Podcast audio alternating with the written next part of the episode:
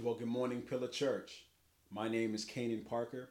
I'm one of the pastors here at Pillar Church, and as always, it is a joy and an honor to be able to open up God's Word with you this morning. I want to make a quick announcement before we continue in our series in the book of Jude. And the announcement is that on October 11th at 10 a.m. at the MLK Center outside, we will be resuming our in person worship gatherings. Now, notice I said October 11th. That's a Sunday. So we're going from Saturday evening to Sunday mornings. October 11th is the first one, 10 a.m., MLK Center. Bring something to sit on. Bring your Bible. That's the most important item you could bring. Bring your Bible. Bring something to drink, some water, some coffee. Bring your mask.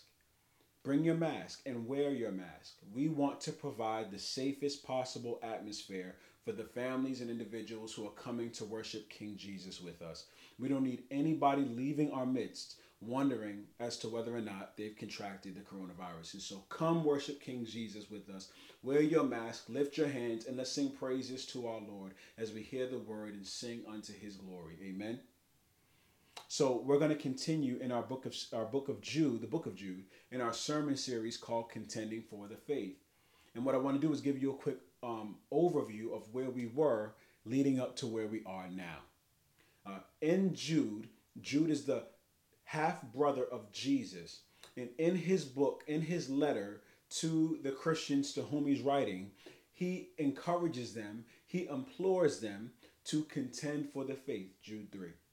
And he says, contend for the faith once for all delivered to the saints.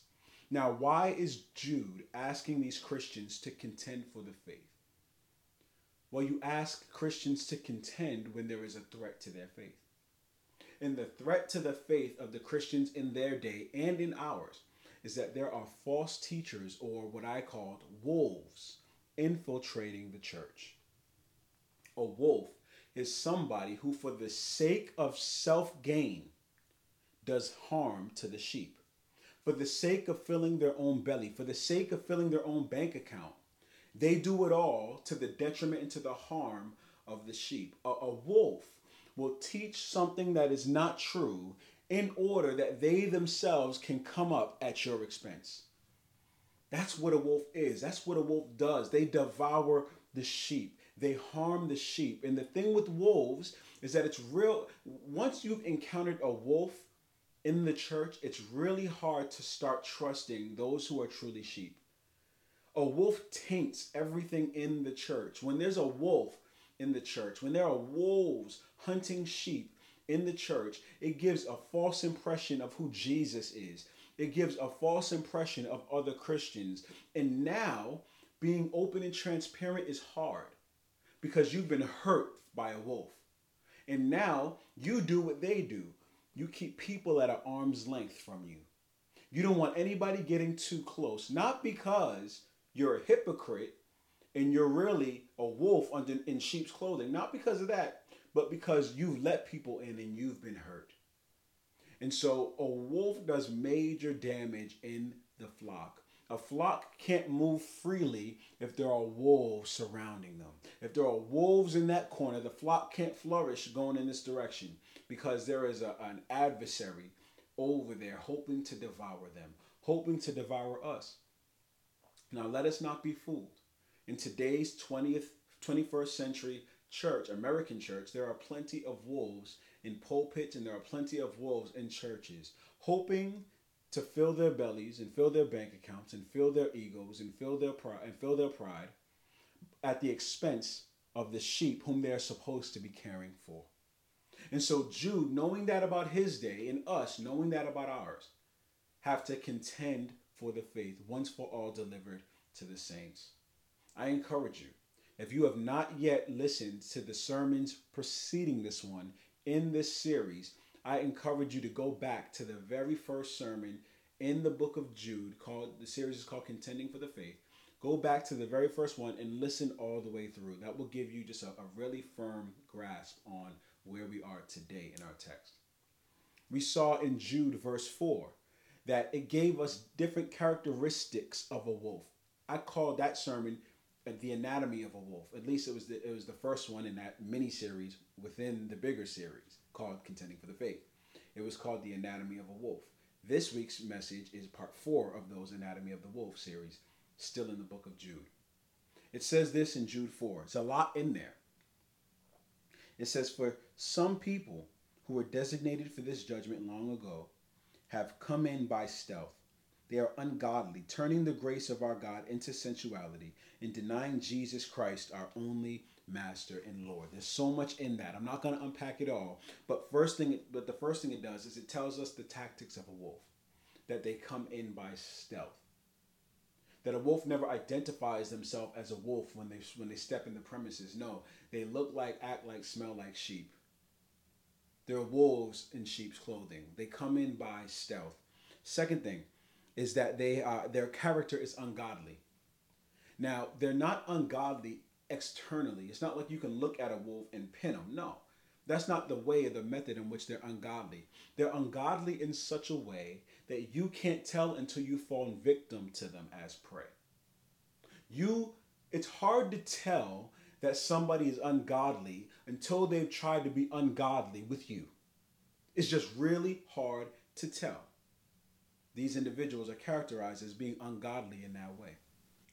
Then it speaks about the teachings of a wolf. And it says about these teachings that they turn the grace of God into sensuality. These wolves, as we'll explore a little bit later, just a little bit, and we explored in that particular ser- sermon, these wolves were having sensual interactions with individuals within the church. And it's not like they fell into sin, they tripped into sin, that they found themselves in a hairy situation and they fell to their temptation. No, it's that they decided that they were going to play fast and loose with the grace of God and intentionally sin in a repetitive manner, in a sensual manner, and then claim the blood of Christ to cleanse them. My friends, that's an unrepentant methodology. My friends, that's not somebody who's broken over their sin. That's somebody who I question has ever truly received the grace of God. Because once you've received the grace of God, you are now in awe of his forgiven, of his forgiveness and his grace towards you. You don't want to sin anymore. You've forgiven me for the sin I've already committed. Your desire is to honor God's grace and to honor his character, to honor his name by abstaining from sin. But these individuals sin over and over and over again with no regard, no, no desire, no care to bring honor to the name of the Lord Jesus Christ. And so they play fast and loose with the grace of God. That's what we saw in verse 4. All of these realities in verse 4 were bracketed with this reality that they denied the Lord Jesus. And we see the same thing in the Anatomy of a Wolf, part two, where we looked at verses 8 and 9, where it says that these individuals rely on their dreams over against the scriptures. Right? It's, they, they, they take more stock in what their mind cooked up and what dream they had over against what God's word has said. And, and, and we need to be very careful when, when we allow our dreams to supersede the text. We want dreams from God. We want God to speak for, to us in a supernatural way, even. But anything we hear has to be corroborated by the text. And I went through and showed you that God, throughout the course of history, corroborates his messages and his dreams to his prophets. It also says that they rejected authority. And it says that they were slanderers of angelic ones they were speaking the language of Satan, which is slander. And in all of these also bracketed with the reality that they're denying the Lord Jesus. And then in the Anatomy of a Wolf, part three, Pastor Eric preached verses 10 through 11, and he said that they, these individuals claim to be spiritual, they claim to have a spiritual knowledge, yet they know nothing of the true spiritual world. You know those individuals individuals who seem to be so godly, but once you get in close, you see that their godliness is a little mushy, it's a little funny, it's a little suspect. It's almost as if they're leading you to something other than Jesus. We're going to touch on that a little bit today. It says that their sinful instincts lead them to further sin. And that is also bracketed with the reality that in and through these characteristics, they are also denying the Lord Jesus Christ. Now you may wonder, why are their instincts sinful? How are these individuals' instincts sinful? Well, it's no no no shocker that they're sinful. We are fallen by nature. Look at Romans chapter 3. It says, There is no one righteous, not even one. This informs why their instincts are sinful. There is no one righteous, not even one. There is no one who understands. There is no one who seeks after God. Do you see this? This is speaking about a person's mind, their heart, their will. Everything is being everything is being encased in the reality of the fall. Every facet of the human being has been impacted by sin and by the fall.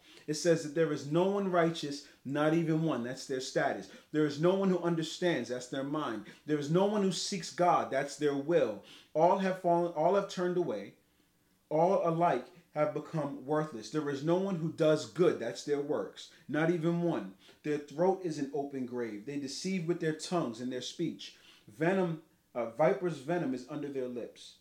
Their mouth is full of cursing and bitterness. Their feet are swift to shed blood. Ruin and wretchedness are in their paths. In the paths of peace they have not known. There is no fear of God before their eyes. Now wonder their instincts are sinful and they lead to further sin. All of our instincts are sinful and lead to further sin, lest they have been redeemed by the blood of Christ lest they are lest our actions are done to glorify the Son of God and God the Son, lest our desire is to bring honor and glory through worship of our Lord and King. If that is not our aim, if that is not our motive, if that is not what we are shooting for, then we are out for a self glorification that we do not deserve, thereby stealing God's glory from Him and trying to ascribe it to ourselves. But the armor of the King doesn't fit us. And all of these things lead to judgment. From verse 4 to verse 11, it says that in, in this way, through these individuals denying the Lord Jesus in the ways that they have, it leads to judgment. How do I know that? It says so in verse 4, verse 5, verse 6, verse 7, verse 10, and verse 11. And now we find ourselves in verse 12 and 13 of the book of Jude where Jude gives us six examples of what a wolf and the dangers of a wolf look like. This is the anatomy of a wolf, part four.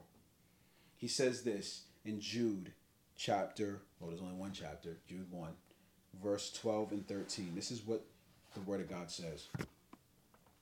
It says, These people are dangerous reefs at your love feast, as they eat with you without reverence. They are shepherds who only look after themselves there are waterless clouds carried along by winds, trees in late autumn, fruitless, twice dead and uprooted. There are wild waves of the sea, foaming up their shameful deeds, wandering stars from whom the blackness of darkness is reserved forever. If we were to look at these verses and read through the book of Jude, we would find ourselves a little bit confused as to what Jude is saying here. Jude gives us six examples of what the dangers of a wolf would look like. He says, or he leads us to, to see that a wolf is unsuspecting, that a wolf is selfish, that a wolf will overpromise but underdeliver, that a wolf will leave you empty and hungry, that a wolf will pollute your holiness, and that a wolf will lead you away from Jesus and closer to themselves. That's what verse 12 and 13 tell us in the book of Jude. Let's look at the first of those six things, and we're just going to breeze these things. The first thing is that a wolf is unsuspecting. Jude 12. He says, These people, these wolves, they're dangerous reefs at your love feast as they eat with you without reverence. Here, Jude gives us two examples that he wants us to marry into one so that we have a full orbed understanding of how a wolf is unsuspecting. First, he says that these wolves are dangerous reefs. What's a reef? A reef is an underwater coral rock system, right? A reef is hard and it's sharp. reefs are known, if they're big enough, to be able to rip the bottoms or rip holes into the bottom of the hull of a ship. Okay, that's how hard and how strong a reef can be. If you've ever gone swimming in an ocean or a tropical area and if you and you kick your foot and hit a reef, bro, you will cry for days. They are so hard and some reefs are so sharp, you will surely gash your foot. Now, what's the reality of a reef? Reefs are underwater, and you don't know that you've hit a reef until it's too late, right? They're unsuspecting in that underwater you can't see it. And you don't know that you've run into one until it's already gashed a hole in you. Jude is saying these dudes are dangerous reefs. They're unsuspecting underwater, and it's almost too late by time you recognize that one is there. But notice the location of these individuals or the location of these dangerous reefs. Where are they? They're at your love feasts. What's a love feast? A love feast is like an old school church potluck. And in the text, we see evidence that the Christians, that Christians on the day of communion would gather for a big corporate meal. And that when they would gather for a big corporate meal, they would eat. And now a meal signifies something. And, and we understand this even in today's day and age with Corona going around. We understand the importance of a meal. When you invite somebody into your home, you are showing them that you trust them. You are showing them love, right? Like that is an intimate act to invite somebody to your house. Man, won't you come over and have a meal with my family? I am bringing you into the most vulnerable area of my life, my house and my family. But that's where these false brothers are. They're, they're, they're at the love feast. And at the love feast, when we're sharing a meal, it is a time of, of, of vulnerability. It's a time when people's defenses are down. A meal is my opportunity to serve you. And in my desire to serve you, you are plotting my demise. That's what a wolf does. A wolf will eat and commune with you all while, all while plotting your demise. A wolf wants you to be vulnerable with them, that they might be intimate with you. And we see that because they turn the grace of God into what? Sensuality. Right? So they want to get in your home. And then they want to be vulnerable. They want you to, to open up to them, be vulnerable with them right away so that they can be intimate with you. Now we got to be careful. Not everybody who is trying to get you to open up is trying to be intimate with you. We got to be careful and not be tagging everybody as a wolf. That's just a tactic that a wolf can and does use. A wolf is dangerous because you generally don't see them. A wolf is irreverent because they plot your demise in your own home. That's what the text says, right? It says, These people, Jude 12, these people are dangerous reefs at your love feast, and they eat without what? Reverence. What that is the most irreverent thing in the world.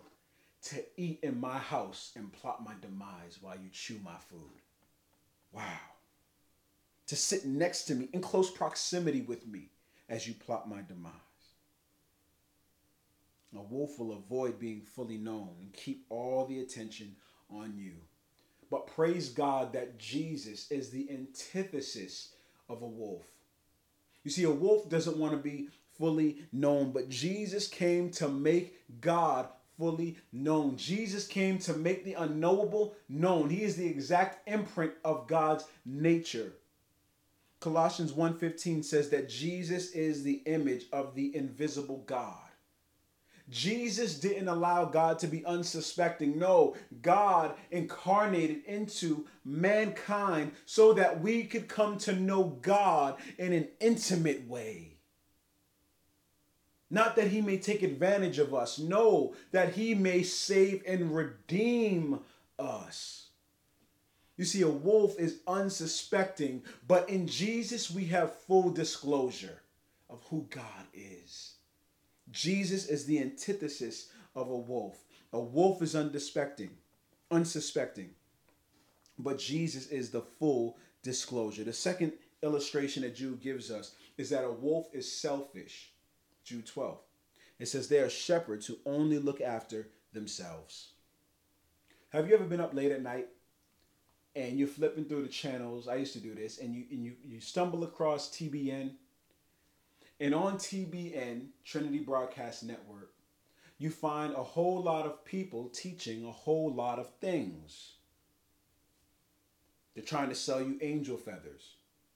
They're trying to sell you holy water, healing cloths. They're telling you to sow a seed right now so you can receive your blessings. Don't you fall for the tales of a wolf.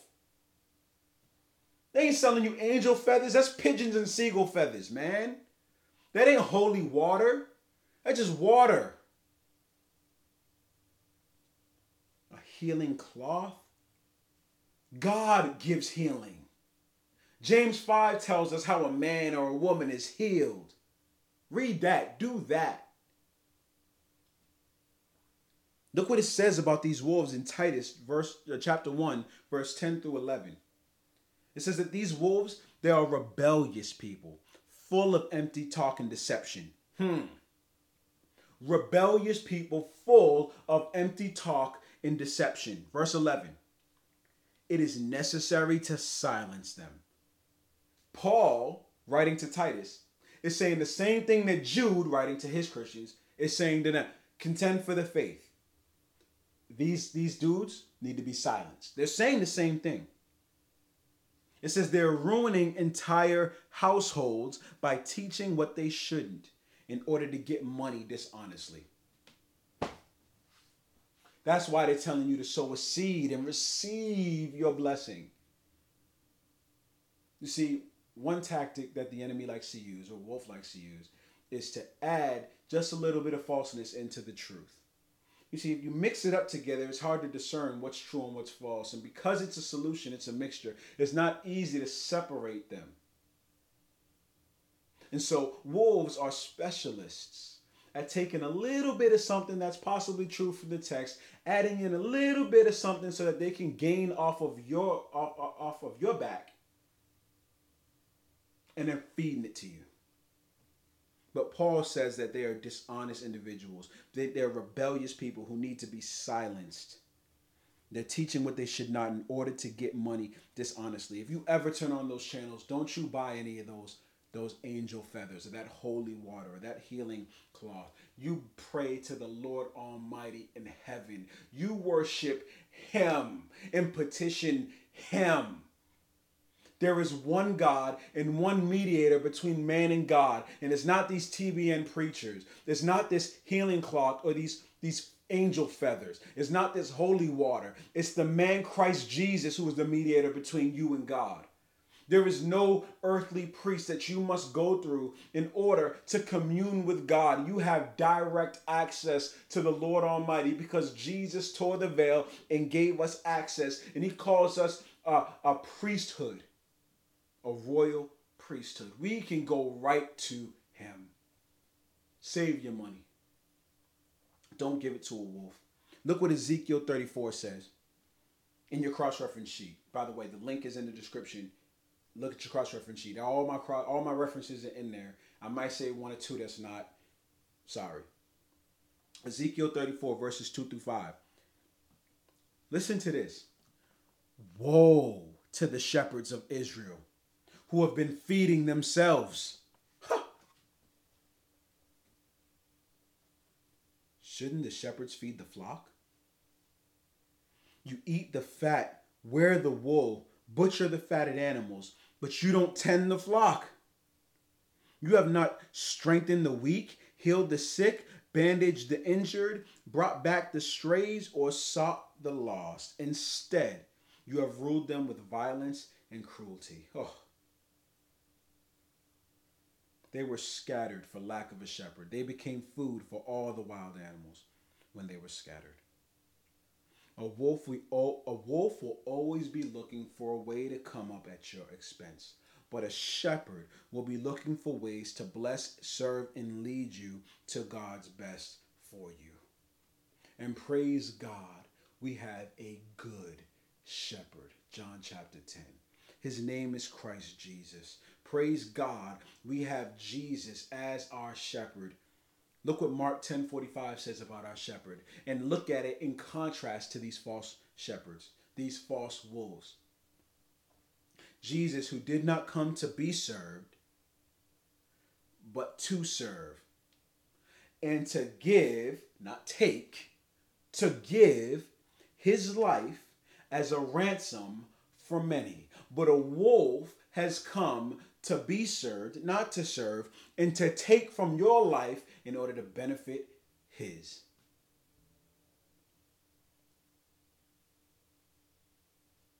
A wolf is selfish. But Jesus, who is the antithesis of a wolf, is selfless. Let's look at the third illustration that Jude gives us. Jude 12. A wolf will under uh, will over promise and under deliver. It says they are waterless clouds carried along by winds. Now, we were supposed to preach this sermon outside, and I was going to point to the clouds, point to the skies, but this is going to feel the same anyway. Have you ever been duped by the weather? Have you ever thought it was fitting to rain or it wasn't going to rain and then it did rain or it didn't rain? You ever been duped by the weatherman? Now, I got to admit, here in, in, in, Texas, in Fort Worth, I'd be wondering what these weather people be talking about because they say something's to happen. I go outside and that thing don't never happen. I got all kinds of umbrellas and raincoats and I'm out there and the sun is just shining. Or they say it's gonna be a beautiful day and I'm I'm soaking wet outside, wondering what's going on. I don't know. It's just it's a thing. I've been duped by the weather. But when you see thick clouds come overhead, what does that indicate? It indicates rain. It promises rain. It's the promise of water to fill our basins to drink, right? But Jesus, uh, but like Jesus's last point, a wolf will promise you something, just like a cloud a, a, a, a, dense cloud coming overhead, a wolf will promise one thing but not deliver on that thing. See, a wolf will promise healing. A wolf will promise fulfillment. A wolf will promise joy. A wolf will promise wealth. He'll promise health. He'll promise a bright future. These are big things. These are, are weighty things. These are like categories of the soul type things. A wolf will promise all of those things, but a wolf cannot deliver any of them. They can promise you all they want, but they cannot deliver. Look at Jeremiah chapter 6, verse 13 through 15. It says, From the least to the greatest of them, everyone is making profit dishonestly. From the prophet to priest, everyone deals falsely. Now check out verse 14. So so Jeremiah 6:13 is just corroborating what we saw earlier from Ezekiel, right? But look what it says in verse 14. Whew. It says, They have treated my people's brokenness how? Superficially. They have treated my people's brokenness superficially. How? Claiming peace, peace when there is no peace. They're promising you healing, fulfillment, joy, wealth, health, bright future. Ain't none of that in your future. Maybe some of that is in your future, but they're promising you a bill of goods. They're giving you a check that's fitting to bounce. That's what a wolf does. Verse 15. Were they ashamed then that they acted so detestably? They weren't at all ashamed. They can no longer feel humiliated. Why? Because they have a callous heart, y'all. Therefore, they will fall among the fallen when I punish them. They will collapse. They will collapse, says the Lord. Now, I'm thankful that that verse gives us an indication of the vindication of God for those who have been taken advantage of by a wolf. But I want you to to, to remember highlighting your Bible, however, however you want to do it. Verse 14. They have treated my people's brokenness how? Superficially. We're going to touch on that again a little bit later at one of the next points. A wolf will overpromise and underdeliver. What they tell you doesn't have the fidelity to deliver what they promise it would. But praise God, we have a Savior who delivers on his promises. And the proof of the power of the promises of God is found in the resurrection of our Lord Jesus Christ. Right? Everything we, te- we need to know about Jesus and what he promised us, that he promised to give his life as a ransom for the redemption of my soul, we know that he accomplished eternal redemption. We're going to see that verse in a minute. But look at Proverbs 25, verse 14. It says, The one who boasts about a gift that does not exist is like clouds and wind without rain. And that's the perfect description of a wolf. A wolf will overpromise and underdeliver, but Jesus always delivers. Let's look at the fourth thing. A wolf will leave you empty and hungry. Jude verse 12 again. It says, There are trees in late autumn, fruitless, twice dead, and uprooted. You ever have a real long day at work? Real long day. But in the back of your mind, you can't wait to get home because there's that piece of pie waiting for you in the refrigerator that you're fitting to get. It's that piece of cake you've been craving ever since you stepped foot in the office. It's that that Chinese food that you had last night that you can't wait to sink your teeth into again when you get home. Have you ever had that experience where your mouth, you fixing your mouth all day for that treat, for that food, for that whatever it is, right? But then you come home and your wife done ate the food. Your husband done ate the pie. Your kids put their fingers in the cake and ate up all the cake. You ever had that? Were you fixing your mouth all day, craving something all day, but you come home and you're left what? Left empty, hungry, angry. You see, autumn was the last time for was the last season for somebody to come and, and take harvest from their fruit trees. And to walk up on a tree hoping to find fruit and yet finding nothing leaves you in that same predicament of feeling empty, unsatisfied, and angry. And in the same way, these false teachers were like fruitless trees. Their words of comfort and joy never satisfy. They never satisfy. What they tell you to do never works. Or it seems that it's working until a challenge comes, until another issue comes, and then it crumbles by the wayside. It's because the words of a false prophet, the words of a wolf, lack the power to penetrate to the depths of the soul. Their advice leads to death by starvation. The advice of a wolf leads to death by starvation because they tell you things like more discipline, more accountability, try harder, work harder, pray longer, right? They're telling you all of these things, but what you really need to hear is what I've said several times is you need dependent proximity to Jesus. See, what we're doing is we're feeding people forks and spoons instead of feeding them the, a meal. You see, a fork and spoon is used to help aid you in the eating process. That's what your discipline does. That's what your work ethic does. It aids you in the meal, but the meal is Jesus. You see, we need dependent proximity on Jesus. It needs to be dependent. Once we recognize that we are broken and in need of help, we will thus be dependent. Once we recognize and have the faith of a child, we will inevitably respond with dependence. Now that we're dependent, we need proximity. We need to be close to Jesus because as we're close to Jesus, our desire to sin dissipates. Not as we try harder, not as you get more accountability partners, not as you try to discipline yourself more or get technology put on your devices. All of that is good and it's helpful, but the reality is you need to be closer proximity to Jesus.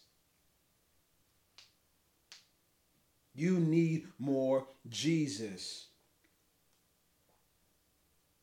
We can't give our people forks and spoons as their meal and hope that they will sustain them. They are built to assist them in the eating of the meal. But praise God, we have a Savior who satisfies our hunger, the hunger of our souls. It's not the advice of a wolf, it's the reality of Jesus.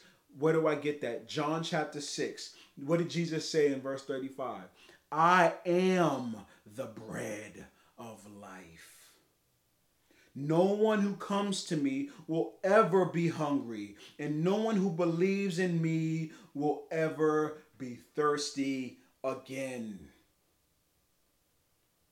We need to sink the teeth of our souls into Jesus.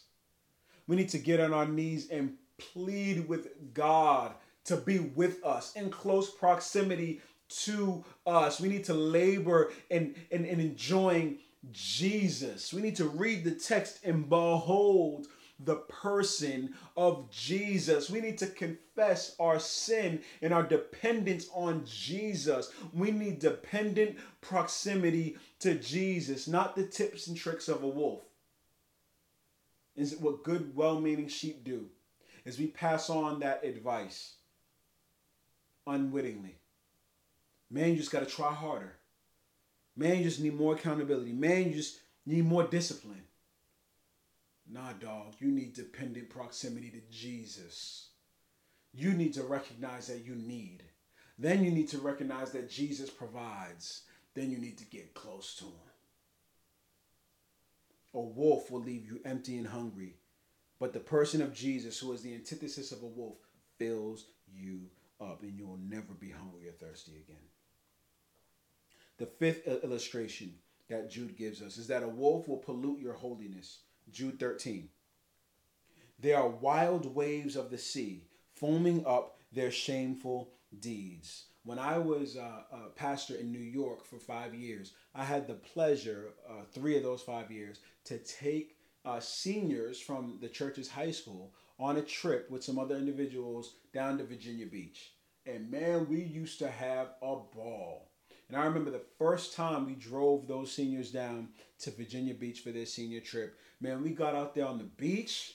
Boy, the sand was crystal. The water was was warm. It was, I mean, the seagulls flying like it was like it was like a, a magazine cover. It was gorgeous.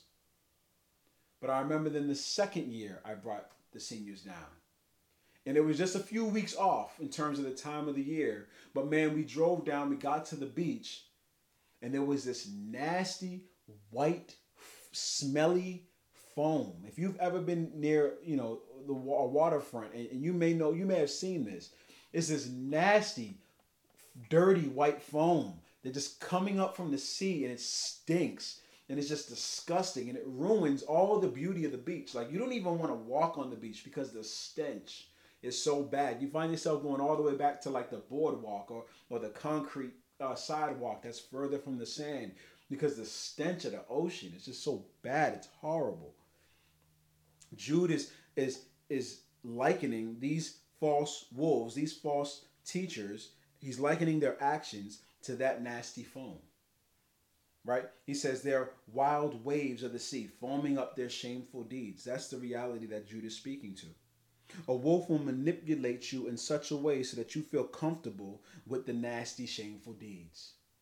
You see, a wolf will, will cause you to run into the foam, to enjoy the, this, the stank of that beach, so to speak. Let me give you a text to help illuminate. And I said I would get to a text like this earlier in the message. 2 Timothy chapter 3, verses 5 through 6 it, it, this is how uh, Paul describes these wolves. He says they are holding to a form of godliness but denying its power. Then Paul tells us to avoid these people. For among them are those who, what do they do? They worm their way into households and deceive gullible women overwhelmed by sins. They, they wiggle their way into somebody's house and they deceive them. That doesn't mean they overpower them, it means they convince them just like the, the serpent deceived and convinced Eve, right? These wolves deceive these women, overwhelmed by sins, and they're led astray by various passions. Instead of leading these women to holiness, instead of leading them to a beach that is clean, uh, free of the, the nasty, stinky foam, they're trying to sleep with other individuals in the church under the guise of care and counsel and comfort. But praise God, we have a Savior who, instead of taking advantage of you in your mess, gives you his life, uh, gives you his life to truly love you in the midst of your mess. Ooh, I wrote it and I read it and I was like, ooh, that's good as I was reading it. we have a Savior who, instead of taking advantage of you in your mess, gives you His life to truly love you and care for you in the midst of your mess. Look at 1 Thessalonians chapter 5, verse 23 through 25. It says, Now may the God of peace himself do what? Sanctify you. How much? Completely, it says. Yo, the word of God is so cool. Now may the God of peace himself sanctify you, excuse me, completely. And may your what? Your whole spirit, soul, and body be what? Be kept sound and blameless. What does the Lord want to do? He wants to make you whole and holy. All of you, your your your spirit, your soul, your body. He wants you to be kept sound and blameless at the coming of our Lord Jesus Christ. And how can we have comfort in this? Verse 24. He who calls you is faithful. He will do it. See, a wolf will pollute your holiness, but Jesus desires to sanctify that beach and to sanctify your holiness. Number six, a wolf is aimless, leading people astray. Verse 13 of Jude tells us this. It says, These wolves are wandering stars for whom the blackness of darkness is reserved forever. There's a science called astronavigation. Astronavigation is when you're traveling a long distance and you're doing so and you're being guided by celestial beings, right? Stars and planets. They are your direction compasses, right? You got north, south, east, west, but the star will dictate and determine how far and what direction you need to go. However, astronavigation only works if that star or that planet is stationary, not wandering, not moving, it's regular, right? It stays in the same locale at the same time as the planet turns every night at this particular time, that star will be aligned right there. And that's given the rotational system of the solar system. So as the planets move, the stars change in position and all this kind of stuff, it's a dope science. Look into it, astronavigation. Now, if you try to do astronavigation with a star that's wandering or a star that's moving or a shooting star, if it may if the text may be referring to that, you find yourself going in a direction that is wrong. You see, a sh- and, and, and Jude is comparing these shooting stars, these wandering stars, to these false prophets, these wolves. You see, a shooting star gets you chasing the star, but going far from the destination that God would have you. You see, you get so infatuated with the flashy provocativeness of the star. It tells you, come this way, follow me, but it's missing the second part of that famous phrase. It's follow me as I follow Christ. You see, a, a, good navigational unit, right? A good shepherd, a good under shepherd is going to point you in a particular direction, showing you that is the destination. I'm going this way toward that destination. But a shooting star is going to lead you into darkness and into blackness. And that's exactly what the text tells you. It's going to be leading you to itself rather than leading you to Jesus. And anything or anyone that leads you to itself, that's not trying to constantly point you to Jesus, is leading you astray. And that's what these false wolves do, these false prophets do. But praise God, we have a Savior who told us that He is the way. John 14, 6. He said that He is the way. Why? Because He is the truth and He is the life. We can follow Jesus all the way to the promised land. You see, a wolf is aimless, leading people astray, but Jesus leads us all the way home. Now, don't get lost in this message looking around to figure out who amongst us is a wolf. Why? Because I'm talking to you. I'm talking to you. Every message in the back of your mind, you should be considering firstly yourself, as I have to firstly consider myself. Am I being described in this passage? You need to ask yourself do I avoid being fully known? You need to ask yourself, do I break bread with other individuals because I have an ulterior motive? You need to ask yourself do I only come here to Pillar Church to satisfy my own sinful desires and cravings? You need to ask yourself do, do I have plans to take advantage of individuals within the, the local church context? You need to ask yourself did I come here to gain a following? Because after all, we're a small church, and small churches are easily influenced, right? They're also easily defended. As you de- as you evaluate yourself, know that these actions lead you to denial of the Lord Jesus. Just like Jude 4 did, just like the rest of uh, those passages I explained in the beginning of the, of the sermon do. They all lead you away from Jesus. But praise God, we have a Savior who, instead of being hidden in stealth, makes God known. We have a Savior who, instead of being focused on self gain, came to serve rather than to be served. We have a Savior who, instead of over promising and under delivering, has actually obtained eternal redemption.